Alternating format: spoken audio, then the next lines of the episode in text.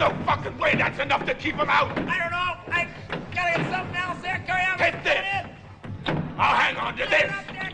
What are you doing? Hey, how the hell you use this thing? You read the instructions. Uh, remove the pin. Ah, you're all muscle and no brains, boy.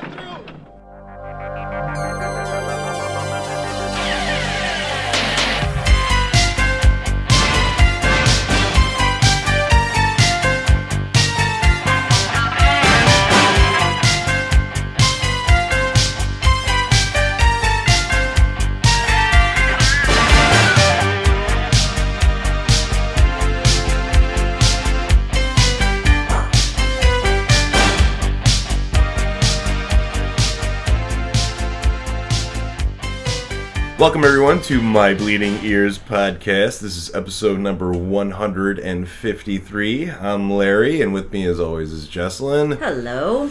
Uh, My Bleeding Ears podcast, a little podcast that I came up with a few years ago, and it's just uh, pretty much just a movie reviewing podcast. If you haven't listened to us before, we run through a bunch of usually like horror movies or action movies or some of the more popular ones, and some of the more less popular films we'll go through and talk about, and then at the end of the episode, or the second half of the episode actually, we will do our movie of the week where we go a little more in depth with the film itself.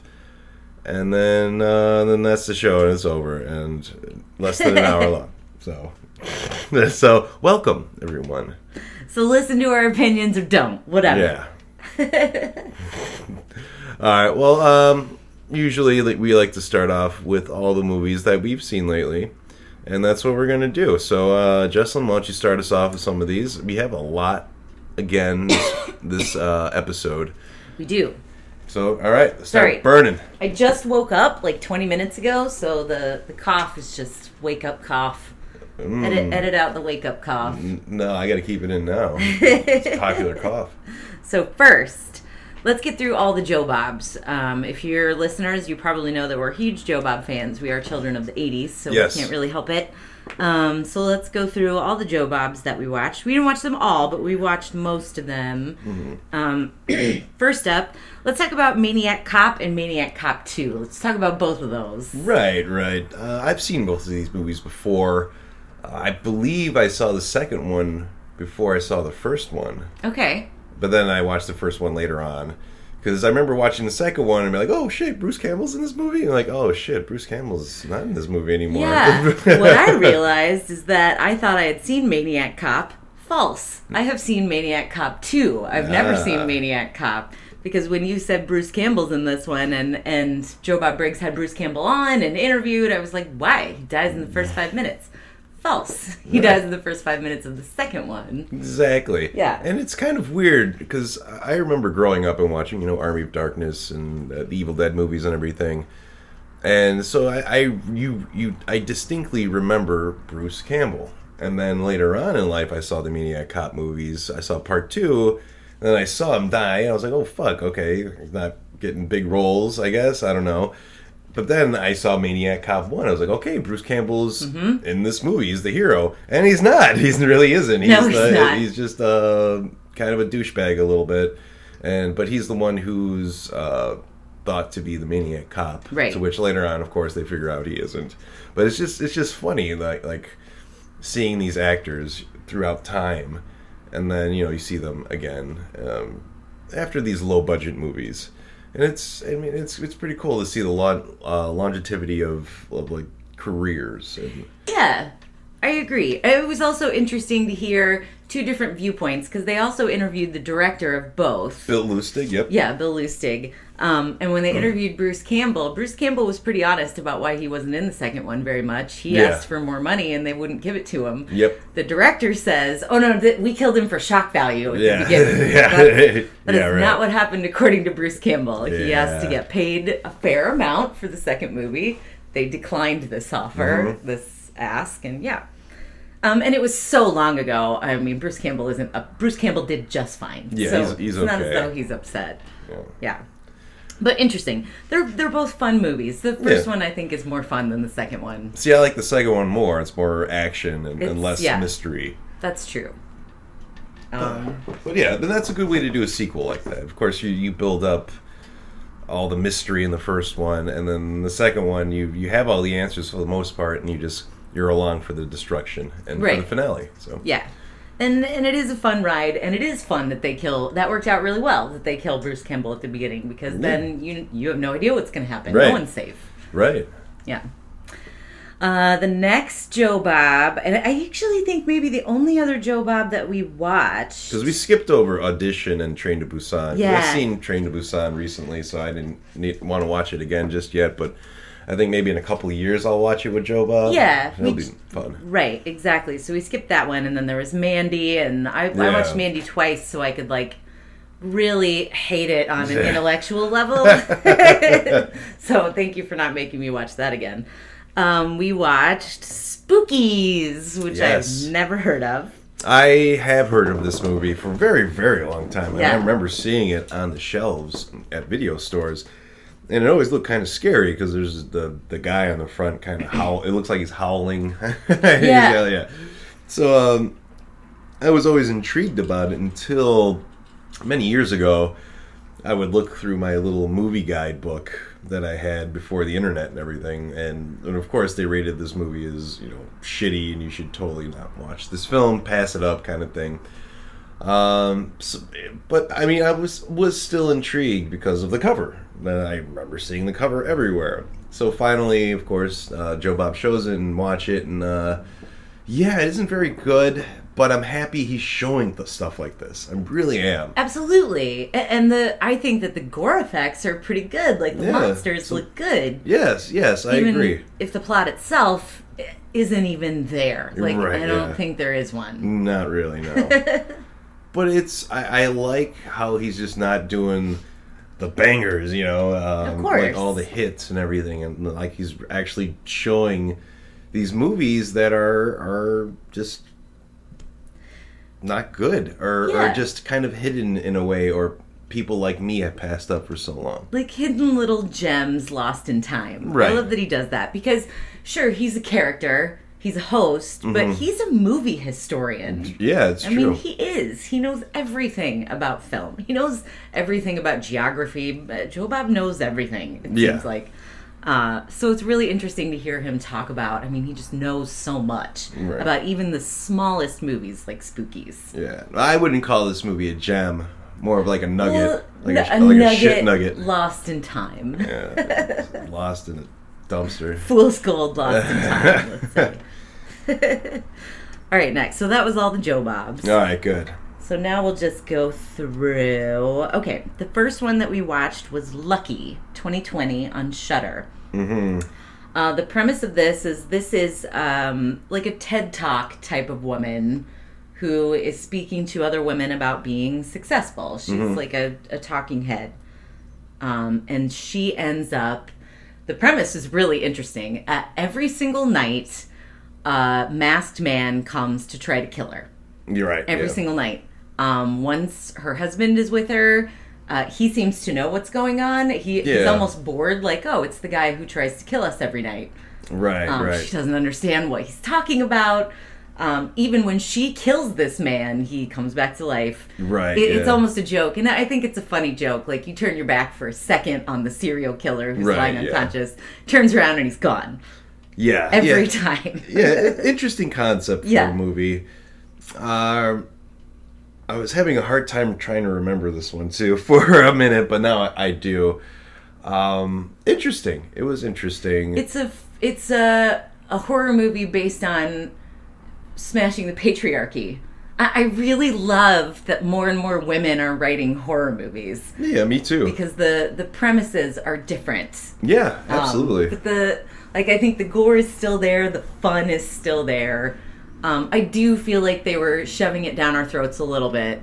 Like I get what you're trying to do, but maybe you're maybe you're trying to tell a different audience. Maybe maybe men are watching your movie and you're trying to explain this to them. But as a woman, a 41 year old woman, yes, I've encountered all of this. I know exactly what you're talking about and what you're doing. I liked it. I thought it was a, a a good way to be able to visualize patriarchy in a horror movie. I enjoyed it. yeah. Um, so sorry that I sort of spoiled what it's about. It, it, I mean, well, it, it it starts out pretty quickly that you you they give you the premise of it, and that it's They do. And it's not just her. It turns out that every woman, at least around her, is fighting a serial killer every night. Um, so it's obviously like a metaphor for the women who have to fight through all of these men to get where they want to be. right. Yeah. That's what it is. Um, and I liked it. I thought it was. Yeah, it wasn't bad. They did a good job.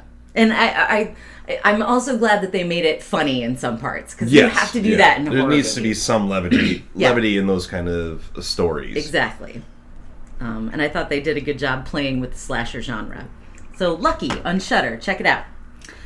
Next up, also on Shudder from 2021, Shook.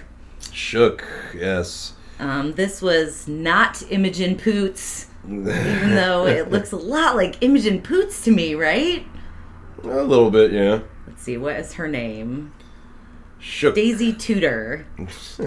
I kept looking like, are we sure this isn't Imogen Poots? But it's not. She's probably. That sounds very much like a British name. I bet she's British. Yeah.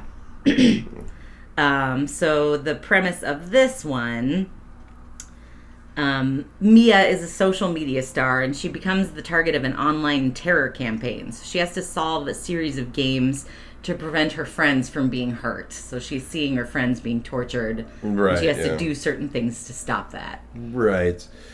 Um. Interesting premise. Uh huh. Um. It was executed okay. Uh huh. It wasn't a bad movie. It wasn't a bad movie. It, um, there's some twists and turns, of course, in the, in this film. I somewhat recommend it. Don't expect too much out of it, but it's. I guess it's something that I didn't necessarily predict. No. But uh, yeah, I say check it out. Yeah, I would some, say uh, check it out. It's brand new. I don't want to ruin Yeah, too much of it. too much of it because there are a couple of twists in there. Yeah, so we'll just we'll keep it as that. So yeah, ch- why not check it out? Shook. Check it out. Shook. Next up, Plus One 2013 on IFC Unlimited. I'm I like that channel. I'm glad that I'm keeping it. right. Uh, I remember seeing this movie around for a while now and always passing it up because it didn't. It looked, and I'm really gonna age myself with this one. It looked very teeny bopperish, It does. and me I- especially even using that fucking term. It makes ages me like 40 years. But I I still love the fun teeny bopper slasher. I can't Mm-hmm. help myself. Um, but that's not exactly what this was. No, this is Yeah. about kind of like a, a ripple in time Yeah. where it repeats. Uh, but the other people who already experienced it, everyone get to gets to experience the same thing over again. Uh, very, very, uh, very interesting film, man. I I liked it a lot, actually. I liked it too. Um, whenever I see a movie that does something like this, I automatically think of Coherence. Coherence, which is the best movie about like a comet, uh, a comet flying over and creating a dimensional portal where there's more than one of you. yes. It's done so so well. yes. Um, I never think that anything's going to live up to Coherence, but this came pretty close. I yeah, liked it. this one yeah. was good. There was uh, suspense. There was a lead guy who, who in any other movie would be the hero. Mm, false. Purge. The Purge is what he's from. No, not the actor, the character. You're right. in anything else, he would be in any other kind of movie like this. He would be the hero in any other time, but this guy's intentions are so against what the other girls, what his his ex girlfriend is about that he just he is ignorant to her feelings, even when he knows her feelings Right. and he's not necessarily the hero in this movie and but you still follow him and you you you somewhat root for him in a way but at the same time you're like you're kind of the villain also in a way Yeah, because I didn't root for him at all.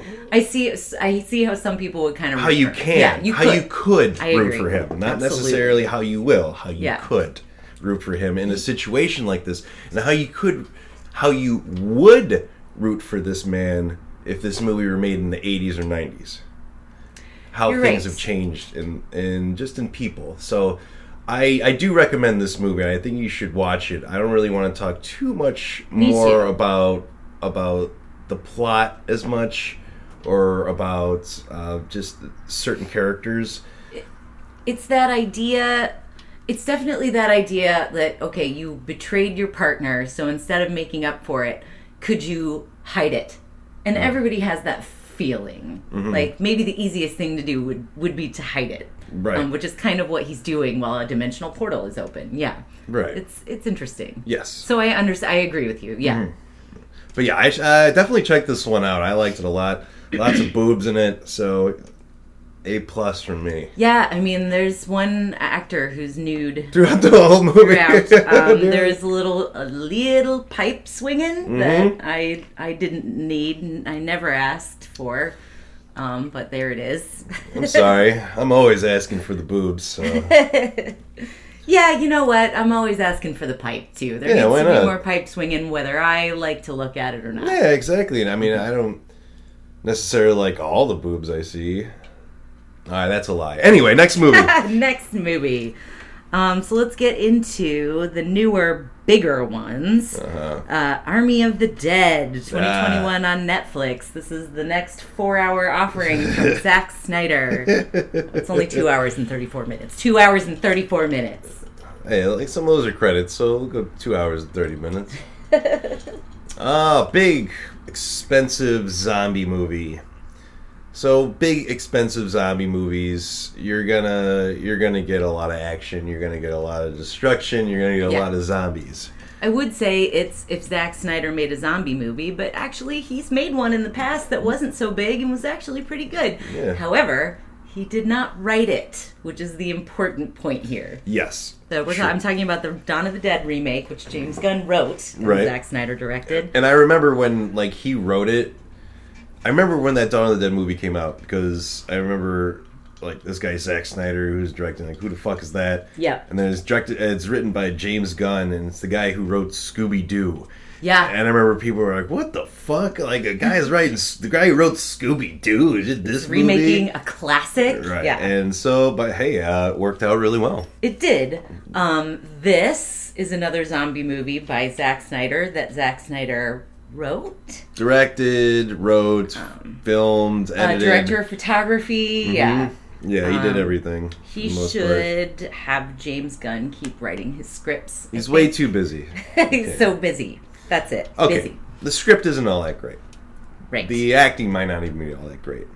But this movie is very entertaining. It's I enjoyed myself. I did too. I wanted to see some zombies get bloated up and shot and some people killed and some some Las Vegas attractions and, and some, Zack Snyder likes to do like the faster, maybe more Eh, intelligent zombies. That's fine. That's fine. And I'm fine with that. I, I do always think of George Romero in interviews getting mad about that because that's not the point of zombies. Right, He's yeah. right. yeah, But it- I, I like him. Yeah. but I had a good time watching this movie. It didn't seem overly long for me because I, I, I've been I asked for this. I really did ask for this back in the the '90s. Like, how come there needs to be more zombie movies? There needs to be more end of the world kind of shit. And it didn't really happen again until like kind of The Walking Dead and Dawn of the Dead came back, uh, the remake. And, and Resident Evil movies helped a little bit too, but yeah, it was The Walking Dead that really brought the zombie thing back. And of course, large influx of zombies again for like yes. What the its third renaissance I want to say maybe of zombie movies.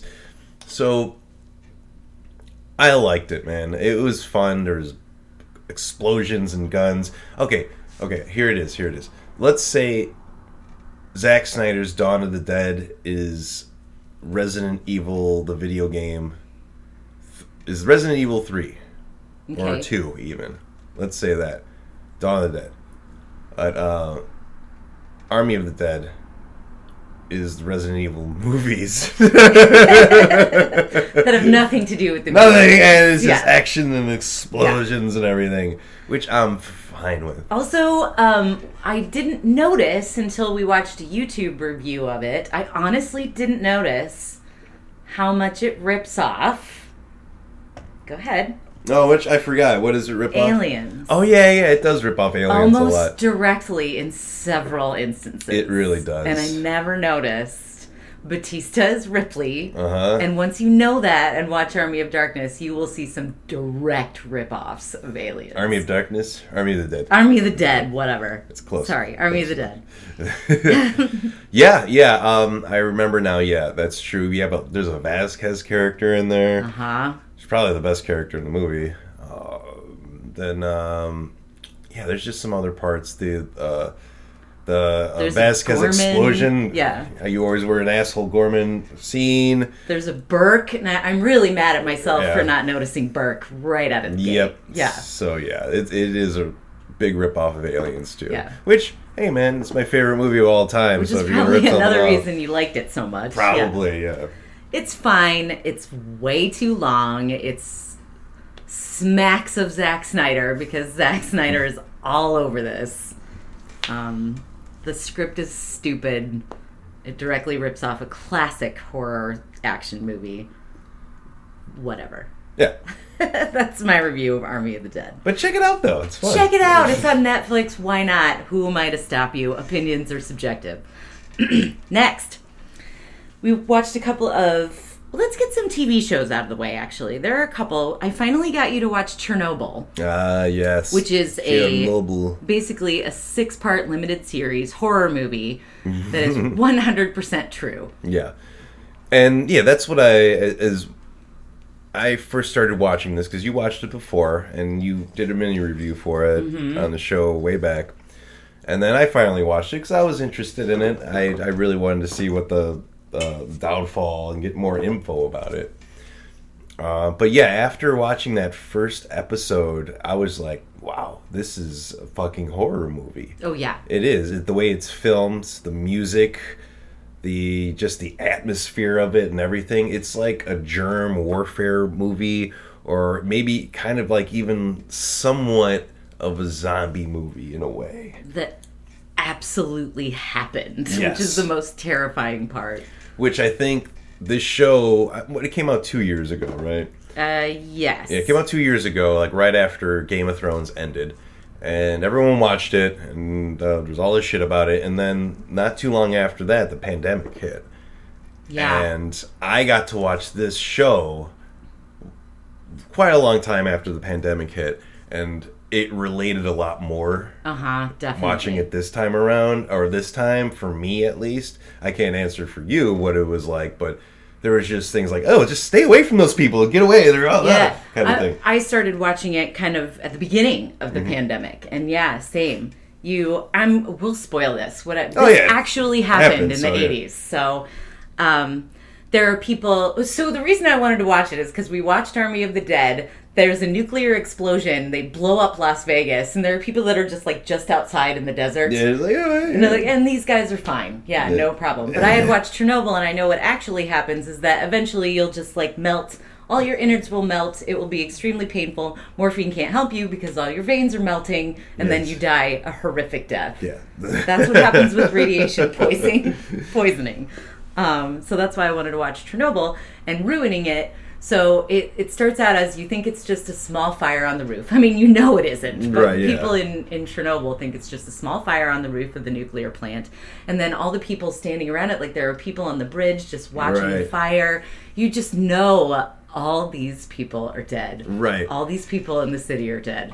And that that part kind of reminded me a little bit of Night of the Comet in a way. Yeah. So where they're all on that bridge and like all the fallout's coming down and all that You're shit. right. And there's like, oh, kind of, you know, like, hey, there's a party, there's a fire yeah. and everything. And then you, yeah, you find out at the end of the series that yeah, pretty all the people who were on that bridge died horribly. horribly. uh, and the the effects, the the effects of the people in the hospital, it really does look like they're melting. It's Yeah, horrific. It is. It it's is a horror fucking movie. gross. All the people who helped to stop. Well, that's the weird thing about radiation. Not all the people who helped to stop it and contain it died. Right, Most of them did. Some of them lived. Yeah, so I read about one of the guys that's featured actually in the movie because a lot of the characters in there are real. a lot of the, the like, there's the one guy in like the first episode. He uh, he's like a bigger fellow and he holds like one of the doors open and he gets his side burned, like his ass burnt on the thing. He actually lived for a while after Mm-hmm. that. For like 20 years, he lived. interesting stuff. But yeah, he got all fucked up, and then the other guys just got melted. a couple of guys who went in to contain it in the first place and stop the water. A couple of them lived, Yeah. even though they were pretty much told they would last a couple of weeks. yeah, you're like, yeah, you're pretty fucked, buddy. Yeah. Yeah, so you're watching all of these civilians in Russia have to I mean they're almost the miners are forced to the miners are not forced to, but were forced I mean, they were the forced government, to, yeah. to to to contain it. To dig a huge tunnel into the water area to empty the water into the the, the hole where the the nuclear reactor exploded. yeah, to stop it from leaking into the water system. And so, yeah, yeah, it's Because oh. that would have killed all of Russia, basically. you get a lot of swinging pipe in this fucking show. I'll so tell you that. much pipe. HBO is not afraid of a dick oh, yeah, these man. days, and I appreciate that HBO Oh yeah. because Oh. the miners are so hot and they can't put ventilation fans in there because that'll spread it everywhere. That they just get naked. HBO baby. Yeah. Hung boys only. Well, I wouldn't call them hung, but you do see some penis. Uh, whoops, probably well, it's Russia. Give them a fucking break, man. it's hot down there, so. Oh yeah, yeah. Dick melted off. anyway, And, and as you're watching the show too, you're seeing all these people just walking around the area, and you're like, "Oh, you're dead. You're gonna die. all of you're, you. you're fucked." And yeah, Jared Harris and Stellan Skarsgård are the two main characters. right. Um, Great, great. and Jared. Harris Jeez. knows immediately and is oh they're excellent they're so good I'm pretty sure Stellan Skarsgård won a Golden Globe for it Yeah. it's much deserved um, all the Skarsgårds just brilliant men what a great gene pool there but uh they I mean they know Jared Harris is up front with Stellan Skarsgård's character like we are dead we will die of cancer in the Yeah. next five years Yeah, we're it's fucked. just how it is. Yeah. Yeah. And they did, or they would have, but Jared Harris's character commits suicide. You see that at the beginning. Mm-hmm. And it's actually his suicide in his memoirs that brought all of this to light. right. Yeah, because Um, the Russian or the Soviet Union shut all that shit down. Didn't want to tell the United States exactly what was going on for obvious reasons. They were not friendly. They do not want to seem weak. Yeah. Yes. So yeah, um, and then a, a lot of the show also is kind of like trying to figure out or or uh, our different characters like Jared Harris and uh, was it Emily Mortimer? Is that No, it's not? Emily Mortimer. Damn. It's Emily something or other. I God know. damn it. She's she's in. She was in um, Red Dragon. Red Dragon as the blind woman. But uh, she's a made up character that was like an, uh, a bunch of different scientists put together to Emily Watson. Emily Watson to do all the research and question all the people who were there and to get all the info about what happened there to come out. Right. So interesting stuff. Right. So her character is yeah based on all the scientists Mm-hmm. that were there. They just narrowed it down to one. But other than that, I mean, what actually happened in that explosion? All of that is true. Mm-hmm. All of it is true, even if some of the characters aren't real. You know what I really liked about this too is that they didn't try and use a bunch of stupid Russian accents. It was all just like mostly British accents in the movie and the It show. is. If they didn't try and make it all like "Ugh, comrade kind of you know Yeah. shit, it would it would have been stupid. But like they got all British and Swedish actors and all from all over the spectrum to do, and and, and it didn't seem like they were just trying to make it a Russian kind of thing. It was just all right. Here it is. Let's just try and let's get through this. Yeah, I get it. Like it's set in Russia, but they're not speaking Russian. Let's move on. Yeah, and there's like like Gorbachev and everything is is portrayed in here. Mm-hmm. He- He's not like a caricature. It was No. interesting stuff. I liked it. yeah, it's excellent. Definitely see Chernobyl if you haven't already. I want to I want to watch it again. It was nuts. I was I didn't think I'd be able to watch it again and I was riveted a second time. Yeah. Chernobyl. Next, I just finished Mare of Easttown. That just came out this year on HBO Max. Um, Uh-huh. And you know, I just wanted to mention that I saw it and it's really good and everyone should watch it. Um, and I don't want to ruin anything because it just came out, but it's a murder mystery. It's starring Kate Winslet, who plays this small town detective, and there's a mystery to solve Ah, okay. and she's wonderful and everybody in it is wonderful and No, is she she's the mayor of Easttown. Her name's it's Mare. m-a-r-e that She is her nickname Oh. mayor of easttown oh, not yeah the, that's not what i thought at first like are they comparing her to a, a horse and kind of it's she's she did this one cool basketball shot in high school, and everybody calls her Lady Hawk. And so she has this. Her life is kind of falling apart, but she has this kind of imposter syndrome. Um, like everybody expects her to operate at this level, and she doesn't feel like she deserves that sort of recognition. Okay, I got you. It's a really interesting character. Kate Winslet pulls it off flawlessly. She didn't allow uh, herself to be touched, retouched in the poster, and she also has a quick sex scene that they were supposed to retouch that she wouldn't allow them to retouch her body. Um, and when I heard that, that's part of what made me interesting interested because we've all seen Kate Winslet's body. Yeah. I mean, if you've watched Kate Winslet movies, she's not afraid to show her body. And she's been scrutinized for that shit forever.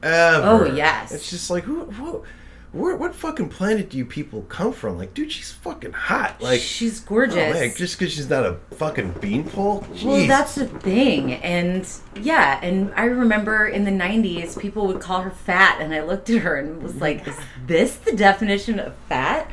And so now she looks like a 45 year old woman because Kate Winslet is a 45 year old woman. And I thought, oh wow, this sex scene must show everything. No, it shows she takes off her shirt. She's got a little belly like a 45 year old woman was. would. Uh-huh. She's got her bra on. Scene's probably 45 seconds long. And that's it. So it's amazing to me that uh, you retouch little scenes like that. Yeah, okay, so they were pissed off because. Well, see, I'm pissed off for a whole nother other, other reason, even though I didn't watch the show, is that she kept her bra on. You want to see her boobs now. Again, Yes! You've I- seen her boobs at various stages of her life. I want to see her stomach too, man. See them now. Anyway, I Evolution. I really respect Kate Winslet for doing Oh, that. yeah. And it just it blows me away that that was even in the news because that scene is so short. Trash, trash, trash. Yeah. So Mare of Easttown, check it out. I don't want to spoil anything. It's really good. HBO Max. All right. New movies. we watched Shadow in the Cloud. Yes. That's on Hulu, but it's actually Showtime, right? Right, right. So that's our Showtime add-on. Um, that is. It takes place during World War II. Yes.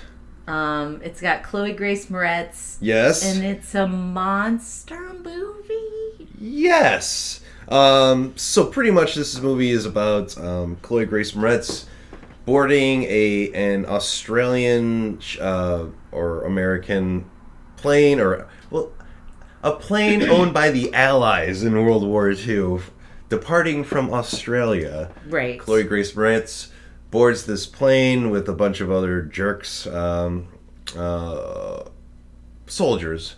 Yeah. Who, of course, are, are making passes at her. You know, just the same old 40s bullshit. Women can't do this. Oh, she's freaking out. She's hysterical, kind of thing.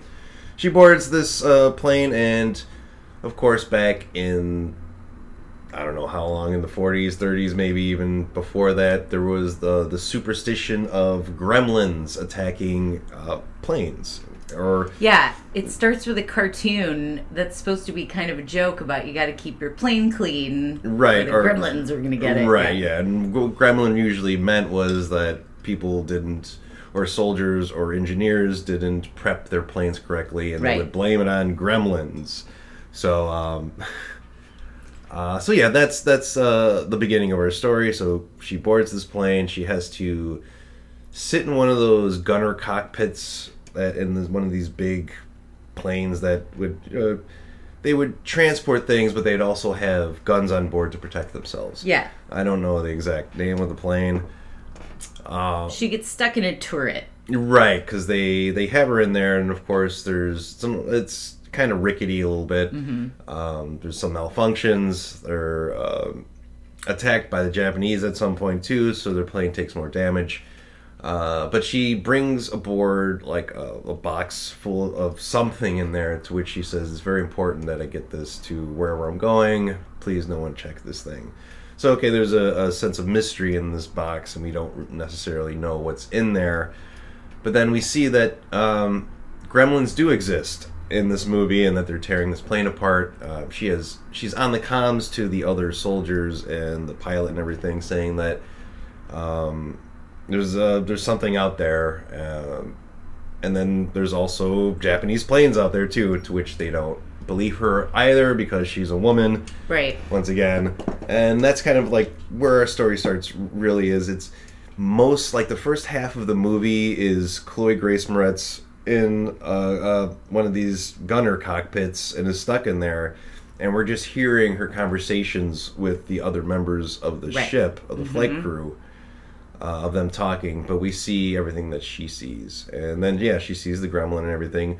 Uh, we're told that, or she tells us that she actually is a soldier, and uh, she's flown ships before. She knows what she's doing, and she knows what she's talking about, kind of thing. And Right. everyone just kind of passes her off like she doesn't know what the fuck she's talking about, and that goes on for uh, like a little more than half of the movie. We get to see her by herself for the most part, and uh, fighting gremlin, a gremlin. Yeah, and the gremlins look like bats. Yeah, like a- without wings, and then it turns out, oh, they do have wings. They wings. do have wings, They're like yes. giant bats. I didn't know what to expect from this movie. Yeah. I didn't watch a trailer at all. I was just I heard it was uh, pretty good. I didn't know. I, it looks like from the poster, it looks like it's going to be this big, like World War II gunner kind of movie, and it isn't. It's No. It's somewhat like a one woman show for the most part in this movie. Uh, I like this one a lot actually. I thought it was um, it kept me really interested because of the the aspect of just showing her and not the rest of the crew for most of the movie. You just hear them talking to her, and then eventually and gradually believing in what she's saying. And plus, of course, there's some t- twists thrown in there too. Um, so yeah, I liked it a lot actually. Um, I thought it was pretty fun. I liked it. I'm still digesting it. I immediately got the feeling um, that this is a movie with the main character as a woman, but the script was definitely written by a man. And when I checked, it's written by Max Landis, and it's also written by Roseanne Liang, Who also directed it, I believe. uh, who directed it. Yeah. Um, I still felt a little bit like it was a female main character written by a man. I agree with that, but I have I know why. Okay, so you're, you're watching this movie, and and yes, female and male action heroes are different. Mm-hmm. They do d- things differently. Yeah. S- But this woman in this movie, Chloe Grace, you find out that she's kind of a badass in this movie, and she Sure. does a lot of crazy shit, a lot of stuff that. As I'm I, at first, I'm watching this movie, I'm like, oh my god, this is so unbelievable. But then I put myself in this position. I said, but what if this character was Jason Statham? What if he was doing all this stuff too that she does in this movie? To which there are thousands of feet in the air and she's climbing underneath the plane. Like, I mean, that's Well, nearly yeah. impossible shit. But it's an action movie, yes. And it's something that I would see a man do and I wouldn't fucking question it once, even though I know how ridiculous it is. So as soon as I was like, okay, fuck it. You know what? She could do this too. I'm watching an action hero in a movie that, I mean, it's a movie. It's fake. I want to see her, like, kick ass and everything. I want to see her do something very impossible in this movie. So, and that's the reason why I like this movie a lot, is because they made this woman into a male action hero. And I like that. It was something different because I'm usually getting female action heroes. I got a male female action hero this time around. So it was a little different for me. So I, that's why I kind of liked it a bit more. I guess you just accurately described why I didn't like it as much. Okay. So. So yeah. Mm-hmm. And I get I don't really have anything to add because that's exactly what I didn't like about it. okay, so so you didn't like how she I didn't really like that you could easily replace that character with Jason Statham and not miss a beat. I mean, no, I well, no, you couldn't replace that character with Jason Statham at all, because then the whole story wouldn't exist. Then it would just be a shitty action movie. But you change it up and you make it a good action movie by giving this female the action hero role. Yeah, it's that's not what bothered me. It was No. I wasn't even really talking about the action parts. It was more about kind of how she's written. I don't know. I, I didn't dislike it. I Mm-hmm. did like it. So yeah, I I mean I like how she was written. I liked how Yeah. this character uh i guess i guess we can i like how it was a male and a female who wrote this character i guess Yeah. it depends on like who was the main person and who did touch-ups and i want to say that max landis probably wrote this and then He's Rose- got first writing credit. so yeah. and then she probably came in and direct, touched things up a bit Sure. Mm-hmm. more, and then made the movie. So, um, so yeah, um, I guess that's all I got for it. Yeah. on a on a different note, um, seeing it was written by Max Landis explains to me why it felt like a comic book movie. I think, mm-hmm. and not in a bad way. I like a comic book movie. Um, I guess that's all. Is that it did feel like kind of like a Marvel, a low, lower on the scale, like offset Marvel movie. Um, so it didn't surprise me when I saw Max Landis wrote it. I, I enjoyed it. yeah, I just think I liked it for the reasons you didn't like it. Yeah, uh huh. That's exactly why I didn't really like it. Yeah. Um, but it's it, it's a fun movie. All right, we're nearing the end. We've got the two new releases that we watched. We watched Spiral. Ah, yes. We rented Spiral. that. I paid twenty bucks for that, which whatever. I would have done that anyway in, In the theater, theaters. yeah. More money even. That is uh, an like off-brand Saw movie, Yeah, or- but it is yeah. produced, executive produced by James Wan. It's by the same director Yeah. of Saw movies. Mm-hmm. Uh, Darren Lynn Bousman is the director, I believe. So he did, did a bunch of the other Saw movies. Yeah, but it's no Tobin Bell and no, Right, not even Tobin Bell's voice, and I did sort of miss that. Um, Yeah, uh, good, good. Let's break away from all that shit. Let's Yeah. start something new. Because that that's what a lot of these reboots and remakes have a fucking hard time doing is letting go of a lot of that shit from the past. I absolutely agree. Move the fuck on, or else Yeah. you're just doing the same thing over and over and over again. And I think, yeah, I didn't love this movie simply because I don't love torture porn. Mm-hmm. So if I had been a huge like Saw fan, I think this would have been exactly what I wanted. Mm-hmm. But the fact of the matter was, it was just a horror movie that was new, and so I wanted to see it, even if it was going to be torture porn that I don't really like. Mm-hmm. I I did like this one Yeah. because, and not necessarily just for the torture porn.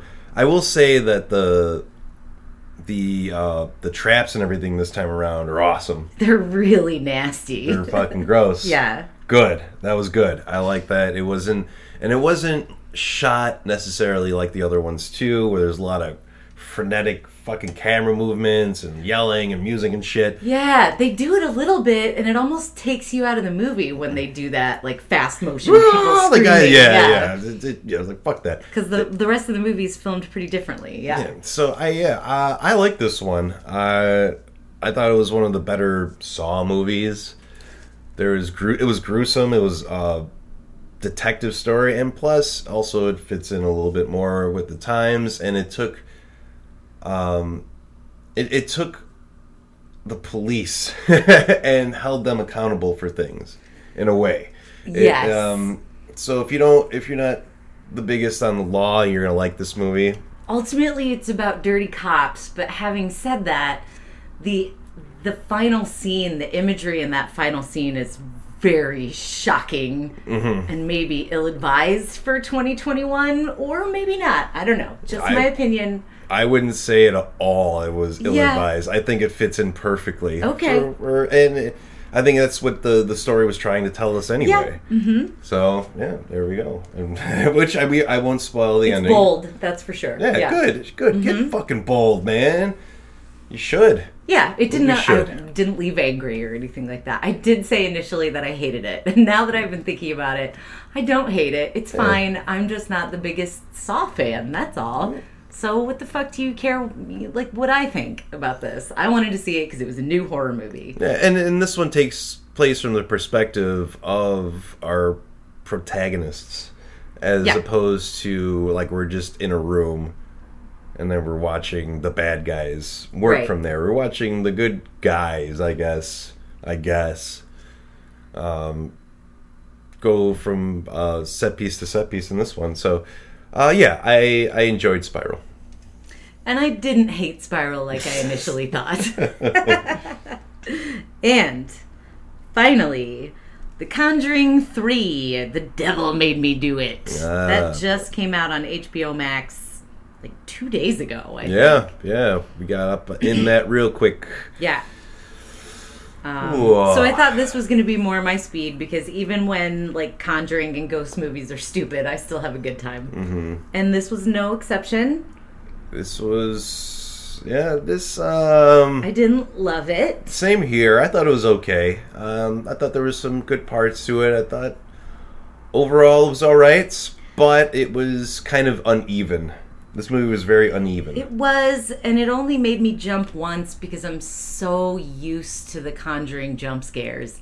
I know exactly what's going to happen. Like, I'm Yeah. looking at a scary thing and it's going to jump out. No, the thing's behind me, loud music. yeah, yeah. So I really only jumped once, and I was actually kind of mad that it made me jump because it wasn't that scary.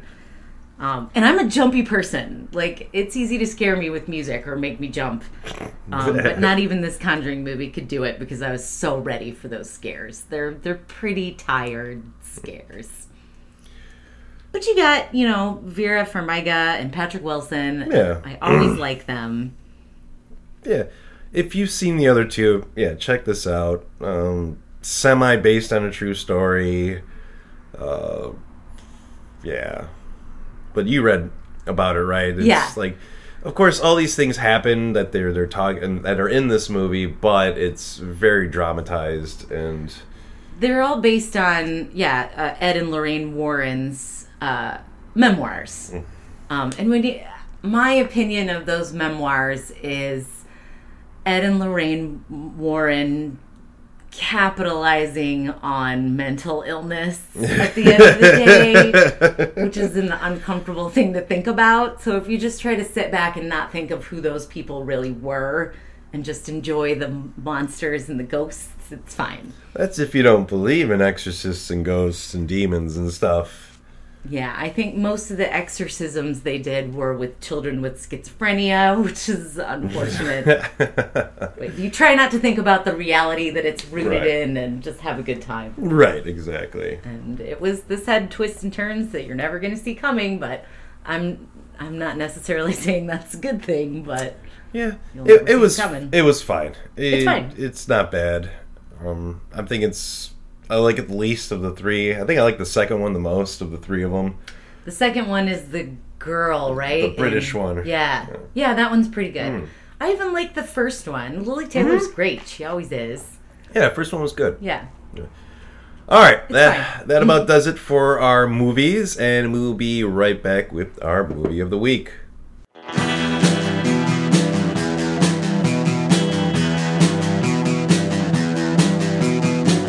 You're listening to the Prescribed Films Podcast Network, home to hundreds of hours of free podcast entertainment.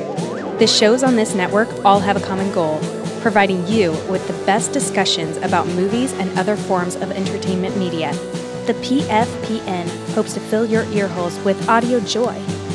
Visit our website with links to all the other amazing shows at www.thepfpn.com. Thanks for listening.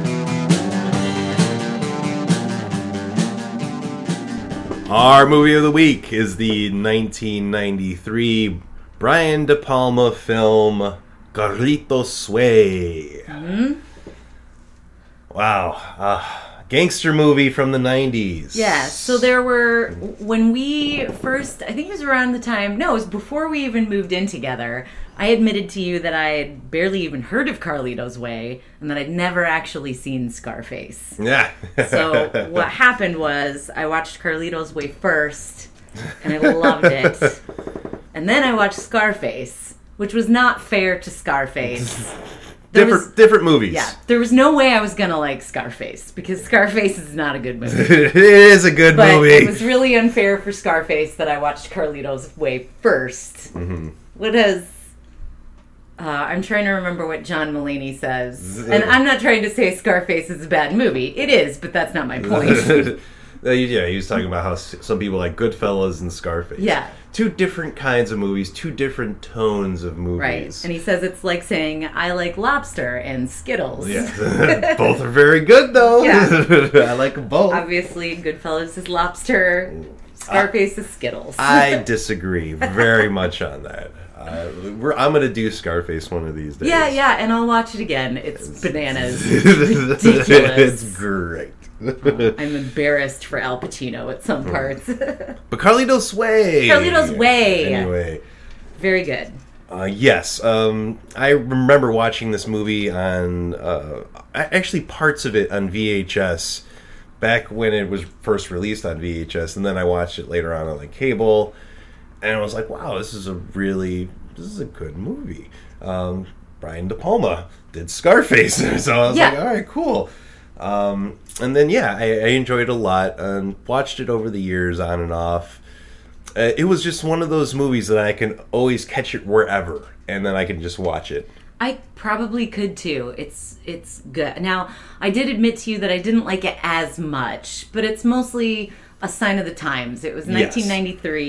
1993. Um, Viggo Mortensen being Puerto Rican doesn't really sit well Mm-hmm. anymore. Uh, Al Pacino being Puerto Rican doesn't really sit well anymore. Yeah, His accent is all over the place. It goes True. from almost offensively Puerto Rican, just like Scarface, who's Uh-huh. offensively Cuban, to be which clear. Cuban accents don't even sound like that. So No. yeah, And Puerto Rican accents don't sound like that either because Mm-hmm. it's pretty bad. And then suddenly it's just like a southern accent that he's doing, which is weird. like a Southern Puerto Rican. yeah. but then there, there's the other thing that I didn't like about it this time around was the narration. Not only Mm-hmm. is the narration, his accent is different, but I don't like narration as a rule. When I Mm-hmm. hear narration of the movie, I feel like the writer and director didn't think I would be able to understand the movie without it, and I'm annoyed by that. Give me a chance. Well, sometimes it's not their fault. Sometimes that's entered after. right. You can like Blade Runner is Yes. one of them. So I don't know. I don't know why.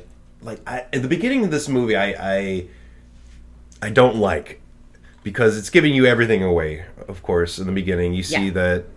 Uh, very, very beginning of this movie, you see Al Pacino get shot. See the end. Yeah. At the end of the movie, for the most part, Mm-hmm. you not necessarily know that this is the end of the movie, but you know this is the end of Carlito Right. in a way.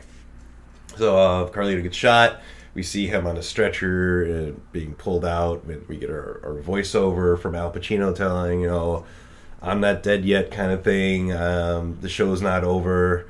Um, then he just pretty much tells, he starts to tell us a story about what led up to him getting shot. Right. And our story starts off with uh, Carlito, played by Al Pacino, in a courthouse. He's been exonerated from uh, some some of the charges that were levied against him when he was arrested when he was uh, five years ago. Probably he was doing some bad stuff in uh, Brooklyn back it- in the '60s and '70s. Right, but much like like mob bosses, Mm. it's very difficult to connect that mob boss directly to murder and Right. crime, so he ends up getting out. So his, his lawyer, played by Sean Penn, looks. I mean, when this movie came out and Sean Penn was in the role, almost unrecognizable. Oh yeah, agreed. You're yeah. like, who the fuck is this guy? Like, Where are they? Pick- oh, that's Sean Penn. Holy Which shit! Again, yeah, Sean Penn playing a Jewish man, also Well, okay. Yeah. I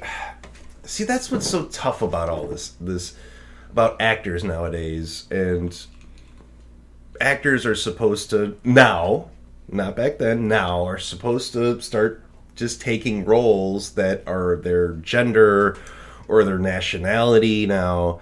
And it's it's just much different. We, we live in a much different world. It is. I It- don't necessarily agree with that. Well, the thing is, I, I do agree with it, but but here's the thing. In theory, actors should be able to play any role because mm-hmm. simply because they're actors and they should be versatile. In theory, that works. Mm-hmm. In execution, what it leads to is very poor representation for other groups because what mm-hmm. you mostly see is like whitewashing of characters or cis washing of characters. That's the unfortunate truth. So yes, in theory, actors should be able to do anything, but in execution, they don't, Don't, because what yeah. what it leads to is not is poor representation. That's all. Right. And and I agree with that too. Um, but this is also a business.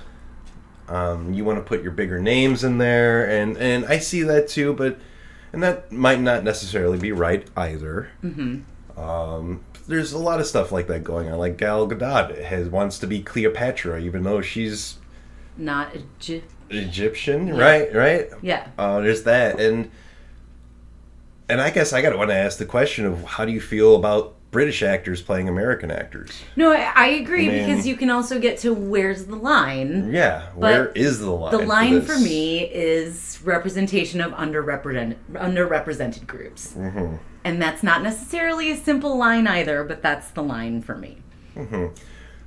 So, um, would you rather have seen Chadwick Boseman play back Black Panther or an actual representative from Africa? I I I know exactly what you're saying. I'm not saying that line is clear. No, it isn't. It But it isn't clear. We are starting to do better, and we can continue to do better. It yes, I think it's a start, but at the same time, I think a lot of this there, there's a lot of lines that people aren't talking about, and I think that's wrong too. Because yeah, of course, there's you have white actors taking over roles of I'll just say minorities. I mm-hmm. guess I'll say yeah, underrepresented are groups. Yeah. underrepresented groups, right? But you're not talking about some groups, some un- unrepresented groups taking roles from lower underrepresented groups.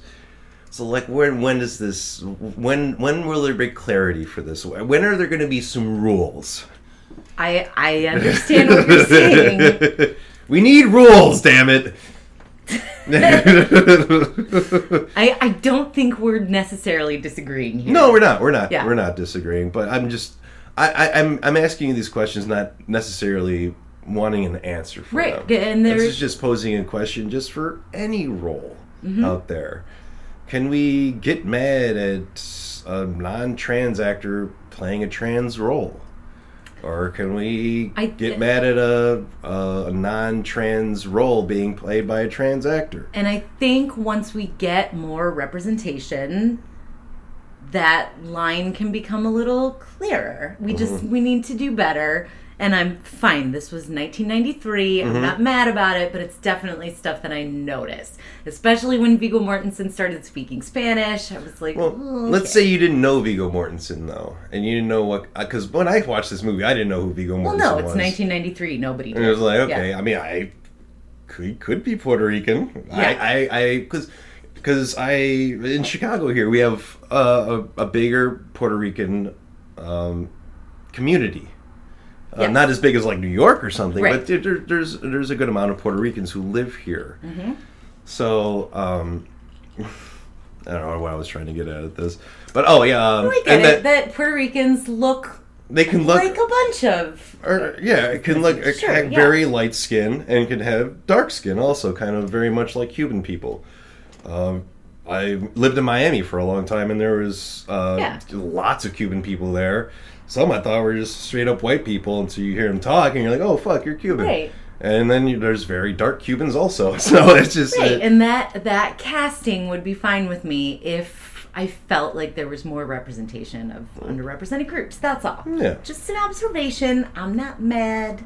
But then there is a lot of representation in this movie too. We got Luis Guzman, Absolutely. You've one of the greatest character John actors ever. John Leguizamo. Yeah. Leguizamo's in there. You got uh was that Don Francisco or the fuck is that? uh, Yeah, what is that guy's name? Um, he was in this movie. Um, it's not Tito Puente, is it? No, I think he's dead already. But anyway, There's uh, plenty of representation in a movie from my 1993, but not main characters. you, you got the one guy from Ghost in there for for a few minutes. Uh, but anyway, yeah, this is a wide array of talent in this movie. Sure. All right, let's get down to the So movie. let's get to it. Yeah. So once Sean Penn's character gets Carlito out of jail, Carlito's a free man now, and he arrives back to Brooklyn or the Bronx or whatever, and sees that his whole neighborhood has pretty much changed. It's not like flashy anymore. There's burnt down cars. Like he left and things went to shit. yeah. But once he got out, now he doesn't want to do have anything to do with that anymore. Uh, it's now it's pretty much a story of everyone trying to bring Carlito back into the world and him trying to stay out of it. Yeah. and that's and that's the gist of the movie f- for the most part. I totally agree. And I think the part that I noticed this time is that even Carlito can't, because he still steals money. Like even Carlito can't change as much as he wishes he could. Right, but it's Yeah. it's very minor stuff that he does compared to the overall Agreed. story and Yeah. situation that he's in. So yeah, he stole what fifty grand in the beginning of the movie because uh, in the beginning his cousin like kind of like meets up with him after prison, takes him to the old neighborhood, is going to take him to his his aunt's to go have some dinner, but his cousin got into some shit while he was in there, and now like he's a like he's a runner, he's a delivery boy for one of the local gangsters. Carlito's like, oh great, this is wonderful, and then he asks Carlito to go with him on one of the deliveries, and Carlito's like, I don't want to fucking do this. His cousin's like, come on, man, you're Carlito, they're gonna freak out. Yeah, They're he's gonna like a celebrity in Mm-hmm. the neighborhood. Yeah. So then he brings them to where he's making the delivery, and of course, none of the guys really know who he is because in those five years, they probably switched out four or five different mob boss, drug dealer people in this whole area. Yeah. So he's he's the past. He's an old man now in a way. A couple of them know who he is. After a while, yeah. like, oh yeah, Carlito, I remember you, kind of thing. Yeah, like Mm-hmm. like that. Not not necessarily. Oh fuck, Carlito. Like it's things have changed. There's new people in town now, younger people, and I think this first scene pretty much establishes that. Uh, also establishes how dangerous Carlito can be. Mm-hmm. Yeah. because Gar- Carlito totally senses that this is a setup, knows he's in some shit. So um, while the cousin's trying to to make the deal with the other guy, uh, we see that there's pos- potentially the another bad guy in the bathroom, and this is a setup. So Carlito's seeing all this, and then they're, he's playing pool with like these two other guys, trying to set himself up to be in a better position to defend himself. But we, the other guys don't know that, but Carlito knows that. And of course, we see that um, this is one of my favorite scenes in the movie. great. Actually, I love Yeah. this scene, man. Because uh, the one guy's just, yeah, get some beer in there. And the guy goes in to go grab a beer in the cooler all the way in the bag. He's like, oh, there's no beer down there. Yeah. And then we know he's just going to fuck him over. And of course, there's no beer down there. He traps his arm in the cooler. Someone comes from the bathroom and stabs him. And that's when all this shit hits the fan. Very kind of reminiscent in a way of. There's a scene in Scarface where there's a drug deal happening there too. And um, it's very early on in the movie is where like uh, Scarface is kind of just lower rung hood right now, and he's doing a money exchange, drug exchange, and they double cross him, and his partner Manny's outside and everything, and it's just like the cutting and the tension, and once everything just goes off at once, bam, the Yeah. chainsaw's gone, and people are getting sawed and shit. It's very kind of reminiscent of that scene in a way. So, uh, and but that really that scene really pulls you into the movie and gives you kind of like one of the some of the cool one of the coolest lines ever in film history is where uh, all this shit goes down. Uh, Carlito ends up shooting a bunch of the guys, knocks out a few more of them, goes into the bathroom to where the other guy came out and stabbed his cousin, and he ran out of bullets, but the other guys don't know that. And he reloads his gun. He's like, "I reloaded." Yeah. It's like, "You ready? Here comes the pain." and then he goes out, and everyone's all fucked up and dead. Mm-hmm. and he grabs the 50k and gets the fuck out of there. Yeah. And yeah, and that's when we kind of find out that Carlito has plans that he wants to be legit. He wants to invest some money somewhere so that he can go to the Bahamas and retire and just put his money into a car rental place. Yeah. Which seems like really kind of just mundane and everything, but when you think about it, like, yeah, he's got a really good idea. This is a money making situation. He's going to go to Bahamas, live the rest of his life, Yeah. make some dough. I mean, this is a pretty it good would idea. be a lucrative business. Yeah, and he's all about it. I gotta back Carlito on this. Who wants to stay in this gang shit anymore? Yeah. And so you understand why he stole money from bad people. Yeah. So he could do something good with it. Yeah, he but took- it's still stealing. Yeah, he took an opportunity, um, and hey, he left. Yeah. Uh, which leads us to um, his his lawyer kind of brings him an opportunity, saying, like, "Hey, um, there's this club I want to get in on.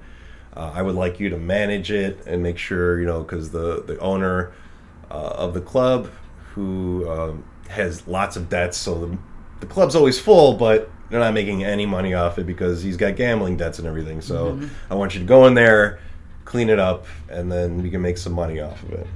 So that's that's what Carlito starts to do. He wants to start getting the cash inflow. He goes to the club, meets up with uh, Sasso, is the name of the uh, the guy he used to know from back in the day. Now he has his own club.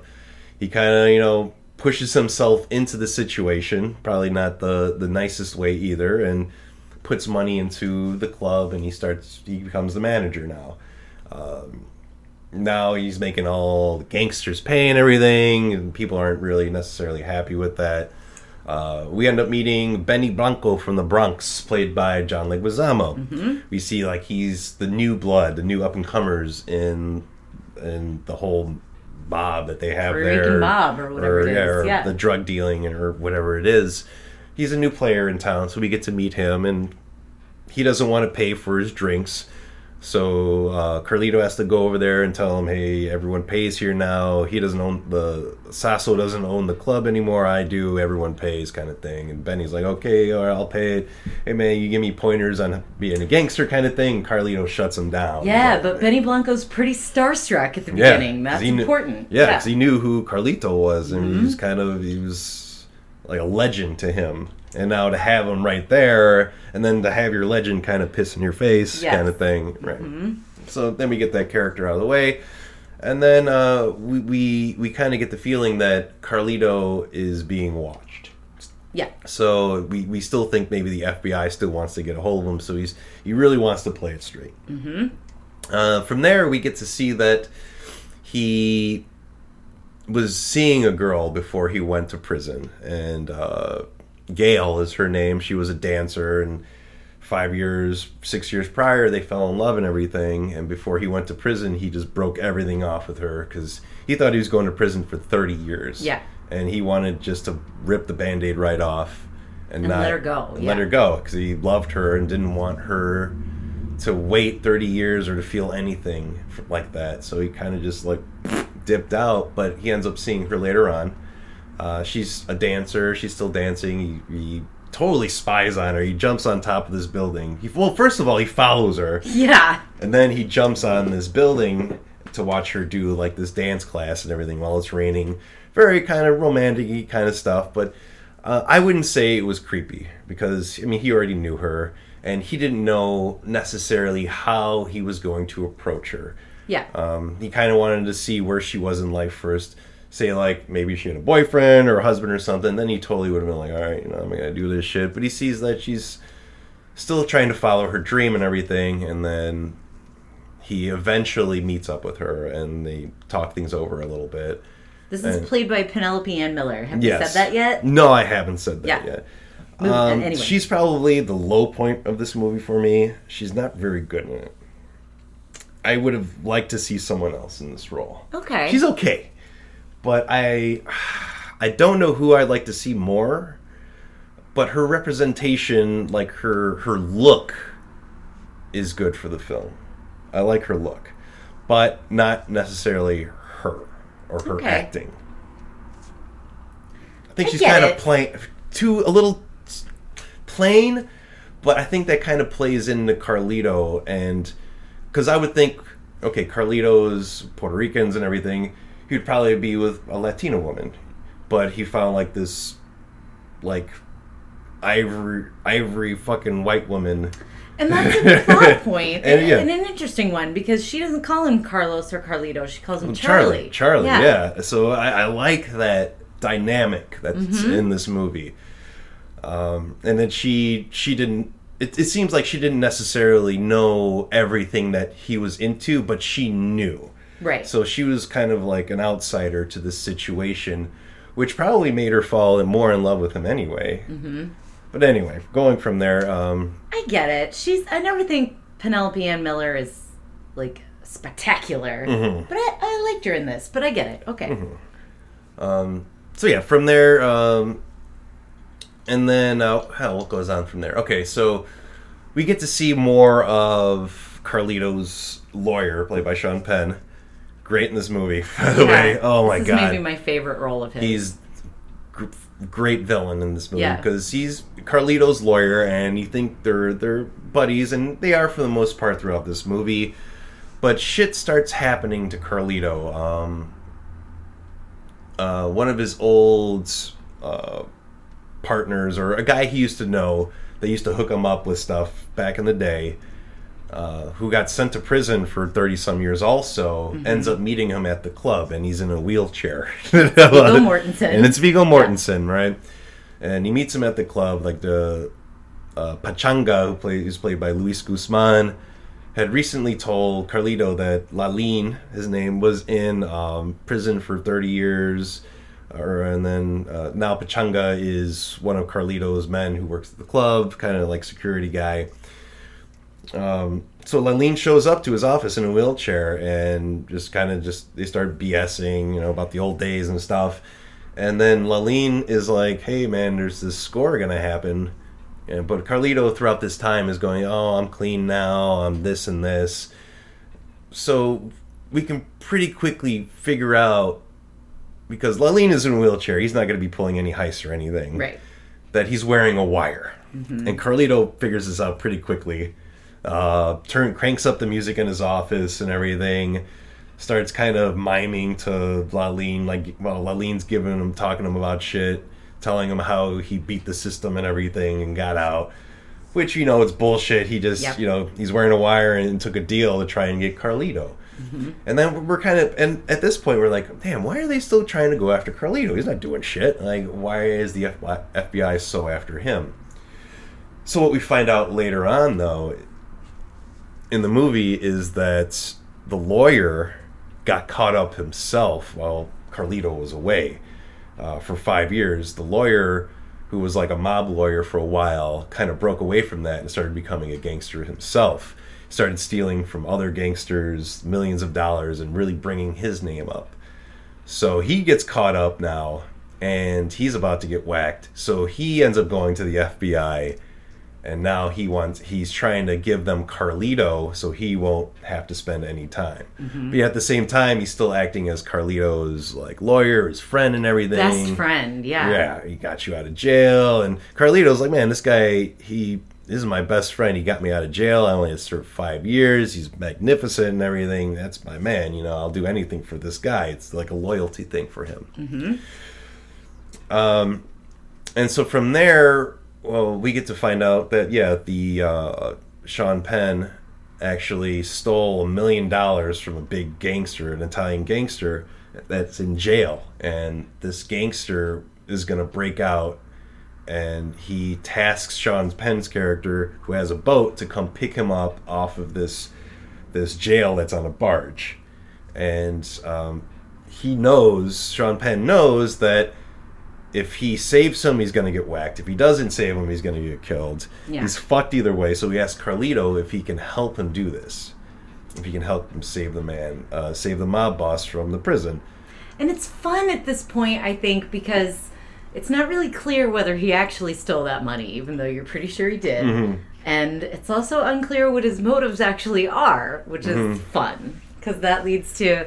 It's not shocking, but it's a little bit of a surprise when we get there. Yeah. Right. So that and that's later on in the movie. But then there's a few other things that happen. Yeah. Like we have another confrontation between Benny Blanco and Carlito because Sean Penn's character is going way over now, doing lots of blow, drinking, Yeah. fucking waitresses, stealing Benny Blanco's girl, stealing quotation marks.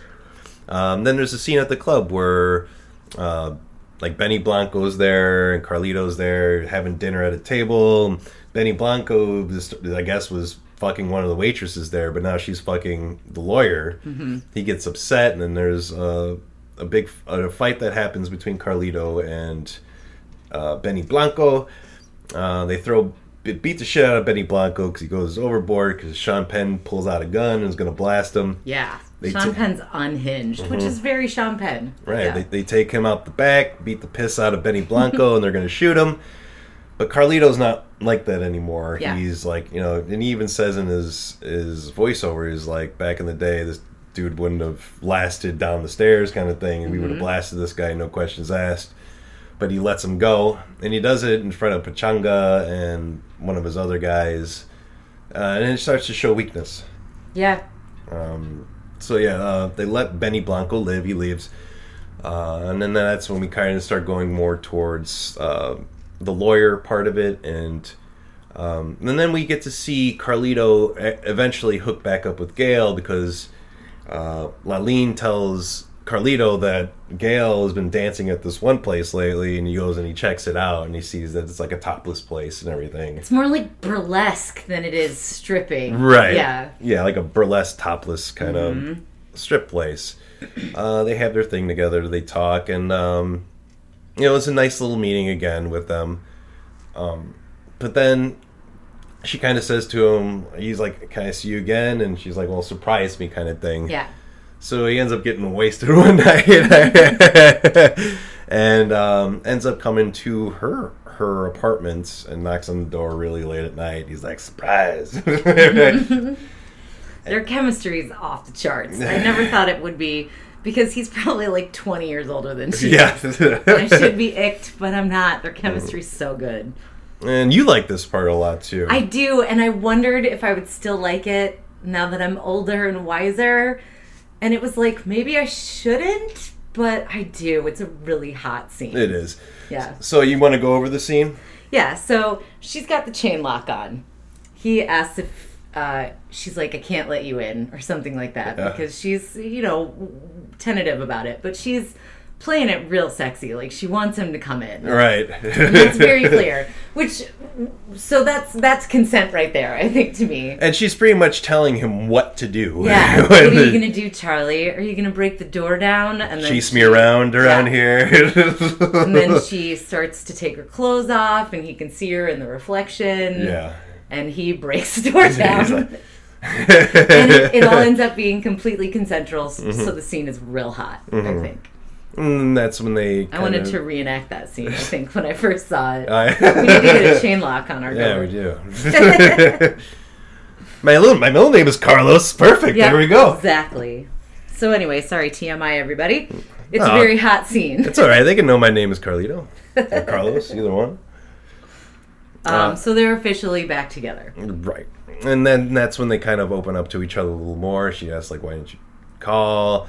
Um, did you ever kill anyone before? And he kind of somewhat skirts the question in a way, but gives a longer answer. Like it, he says, it's not a simple answer. Mm-hmm. It's like we grew up differently, you know, kind of thing. and it sounds like maybe he didn't directly kill, but, But he had a hand. people killed. Yeah. Yeah. So that's sort of what he admits to loosely. Mm-hmm. So then they they're they're they're back together, and then that's when the counts are called. Oh wait, actually, then there's another scene after they're together. They're out dancing and everything, and we get to see Sean Penn become even more unhinged and shit. And he starts calling out the Russian mob because he's got a chip on his shoulder. They're like at a dance club. Carlito's just sitting back. He's an old man watching Gail dance with some other dude.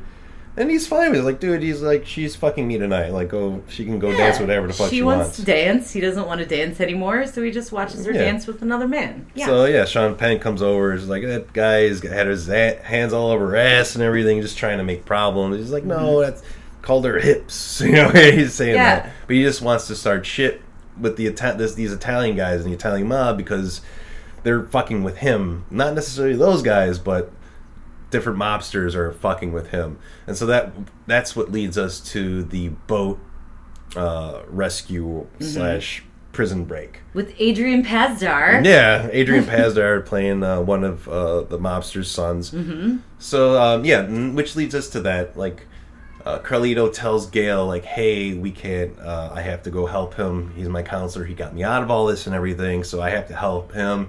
And she's like, "Dude, he's a scumbag. Did you not Yeah. just see what happened at the club right now? He's, he's very he's, he's nuts." But he's like, "Well, she he helped me get." Me out of jail, I have to do this kind of thing, and This she's the last thing. Right. Yeah. Mm-hmm. And it's always the last thing or with that. And she's like, You don't owe him anything. Don't, don't do it. So, anyway, um, that leads us to the rescue. Uh, and of course, this isn't a rescue, this is just an execution because instead of rescuing the mob boss who actually escaped and was about to board the boat, Sean Penn kills him and his son. Mm-hmm. So he's double fucked now. Because, I mean, they were going to kill him, but Carlito's with him, so they, he had a better chance he um they end up going back to Sean Penn's house and Carlito's like, dude, we're fucking even now. All right, that's Yeah. it. I didn't know you're gonna kill these dudes. Did you really? floating in the river? Yeah. Did you really steal that money? And Sean Penn doesn't answer, but yeah, you fucking know he stole the million dollars from Yeah. him. Um, to which leads um, the mob boss's son, other son to get his boys together, and then they try and murder Sean Penn.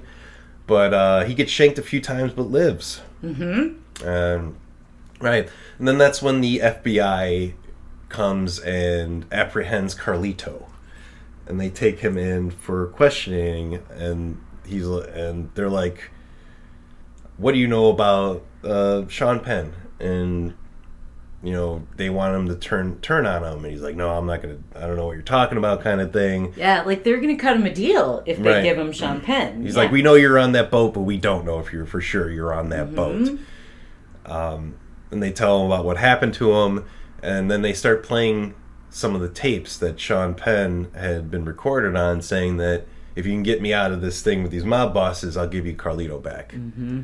And then that's when Carlito stays stone faced throughout this, doesn't show any emotion while he's in the FBI's care at the moment.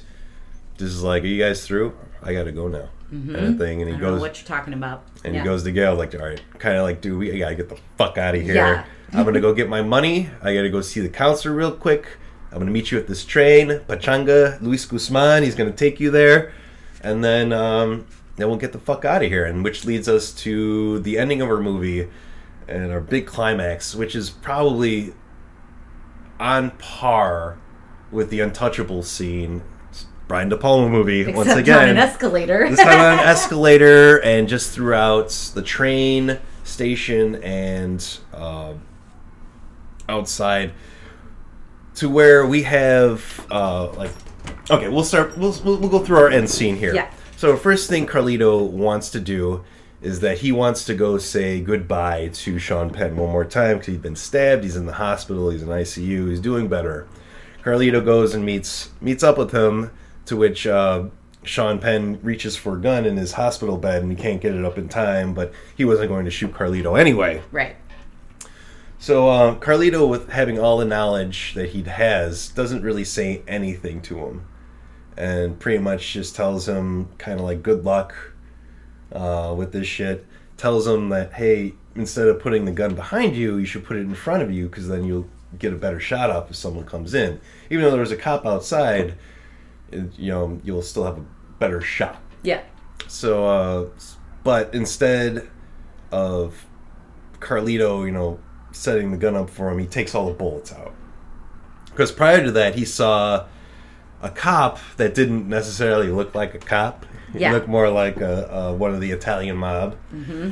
And he sees that he's dressed like a cop and he's going to probably take over for the cop that's sitting outside of his door and he's going to murder Sean Penn. Mm-hmm. So he kind of saw that already. And, and the way that this is shot is so brilliantly because we're doing three different perspectives in the shot. We have our Sean Penn who's in bed, we have the cop moving towards Sean Penn's room, and we have Carlito walking away from all of this. And it's all interspliced together to where the cop slash mob mobster breaks busts the door down pulls his gun. Sean penn pulls his gun and while they're pulling their guns on each other carlito's talking to himself saying good luck counselor and he throws the bullets that were in the gun into the trash and it's just and it's a slow motion shot of the bullets just hitting the receptacle Yeah. while that's happening sean penn actually gets the first shot off on him he would have survived Yeah. but his gun's empty and the mobster blows his fucking head off. And I just want to say that's how you do slow motion, Zack Snyder. You don't need to overdo it. That's how it's done. So we got Sean Penn out of there. Um, next, we have to go to the nightclub and get our money out of there. Uh, we see that Sasso has removed the money from the bank, uh, and that the gangsters who were hunting Sean Penn also think, or pretty much know, that Carlito was on the boat with them that killed the other gangster. So they're there to kind of feel out Carlito in a way to see if he had anything to do with it, see if he starts sweating a little bit in his own dance club.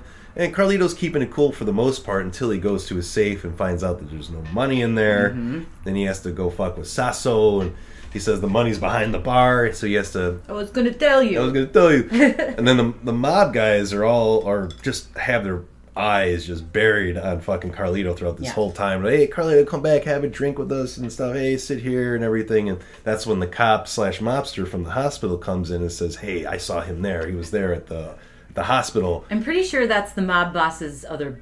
yeah, his, his son. Yeah, Yeah, his mhm. son.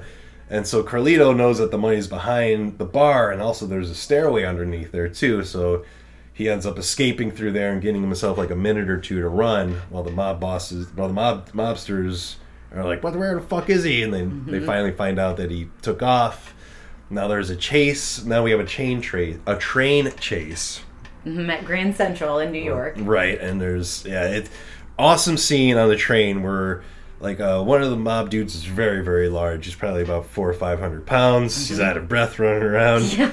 Uh, then we got the few other ones who were following too. So there's like four guys against one here going down this train, uh, going door to door. Uh, and then there's, of course, there's a lot of people on there too. It's just like, very suspenseful. No one knows that these are mobsters. There's no gunfighting just yet. It's just very, the suspense is up. Um, so Carlito finally gets to the last door of the car, and then that's when the, all the mobsters are there. And then the cops, like a bunch of, like I want to say, uh, police trainees or, or police academy cadets, get on the train with him right by Carlito, and he kind of walks out with them, you know, so then nothing happens. Then he escapes towards Grand Central Station, and that's where we get our like uh, untouchable scene to where Carlito is trying to avoid all this shit. And like, man, this the last fucking twenty five half hour of this fucking movie is brilliant. I know I can't stop smiling while you tell the story. Brian De Palma is a fucking master. Yeah. He's a fucking master. His older movies and just sprinkled throughout, man, are just ah, great. And the suspense is so up because you're so behind Carlito, man. You Yeah. really want him. You you really are behind Carlito. You really are. Even though he was a bad guy before, and Yeah. even though he's doing some shady shit now, you're really pulling for him. All he really wants to do is be with Gail and rent cars. Yeah, that's- that's what he really wants to do. Even though, even if he can't really be on the straight and narrow like he wants to be, he hmm. really wants it. Yeah. So, yeah. so keep going, keep going. So yeah, and that's where we get our escalator scene. Uh, most of the mob guys are on the escalator, and he kind of ducks underneath, kind of like on the stairs going down, to kind of like hide himself. Very iconic shot of that movie, and and Yeah. even in cinema, it's fucking beautifully done. Because the mob, can I go? Yeah, go for it. Because the mob are heading up on the escalator while he's heading down on Mm-hmm. the escalator, and he almost avoids them. It's so close, and then the huge fat mobster spots him. Hey, then, Yeah. yeah. Then that's when the gunfight happens. Everyone's getting blasted. Takes out the mobster's son a little bit. They, he wings him. Starts running towards the train. Pachanga has been with Gail the whole time. Like, oh, we gotta let's go to the train, kind of thing. And then Carlito finally gets to the train. The cops shoot the last mob guy. The music swells. He's like, "Yes, we're here." And then right when he's getting on the train, Benny Blanco from the Bronx is there and fires a few shots into him and and puts Carlito down. And then we see that Pachanga actually turned on Carlito because Carlito, I guess, wasn't paying him enough. yeah. And he's the new blood, and he saw the weakness on Carlito because he didn't kill Benny.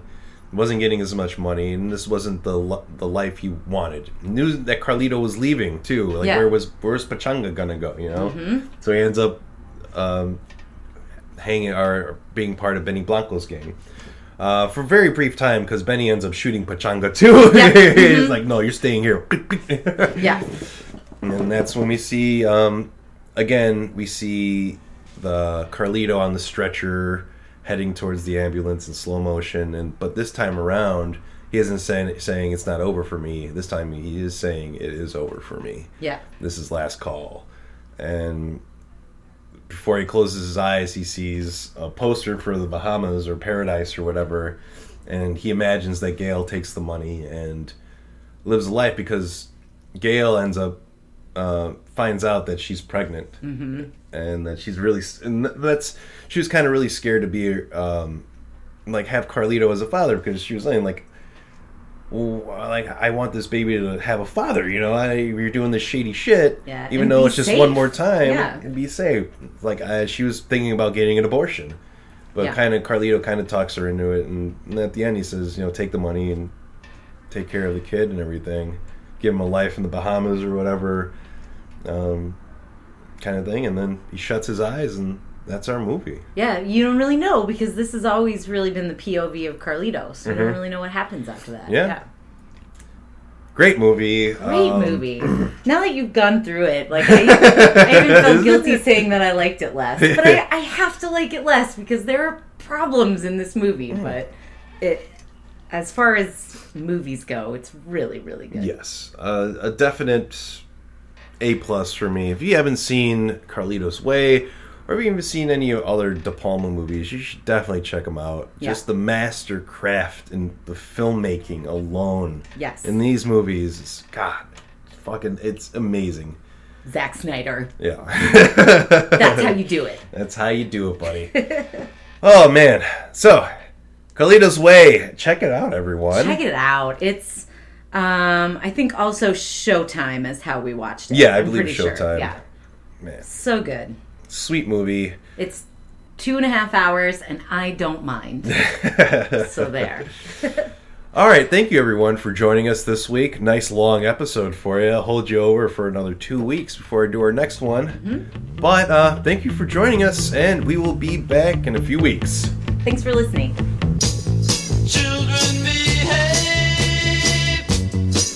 What they say.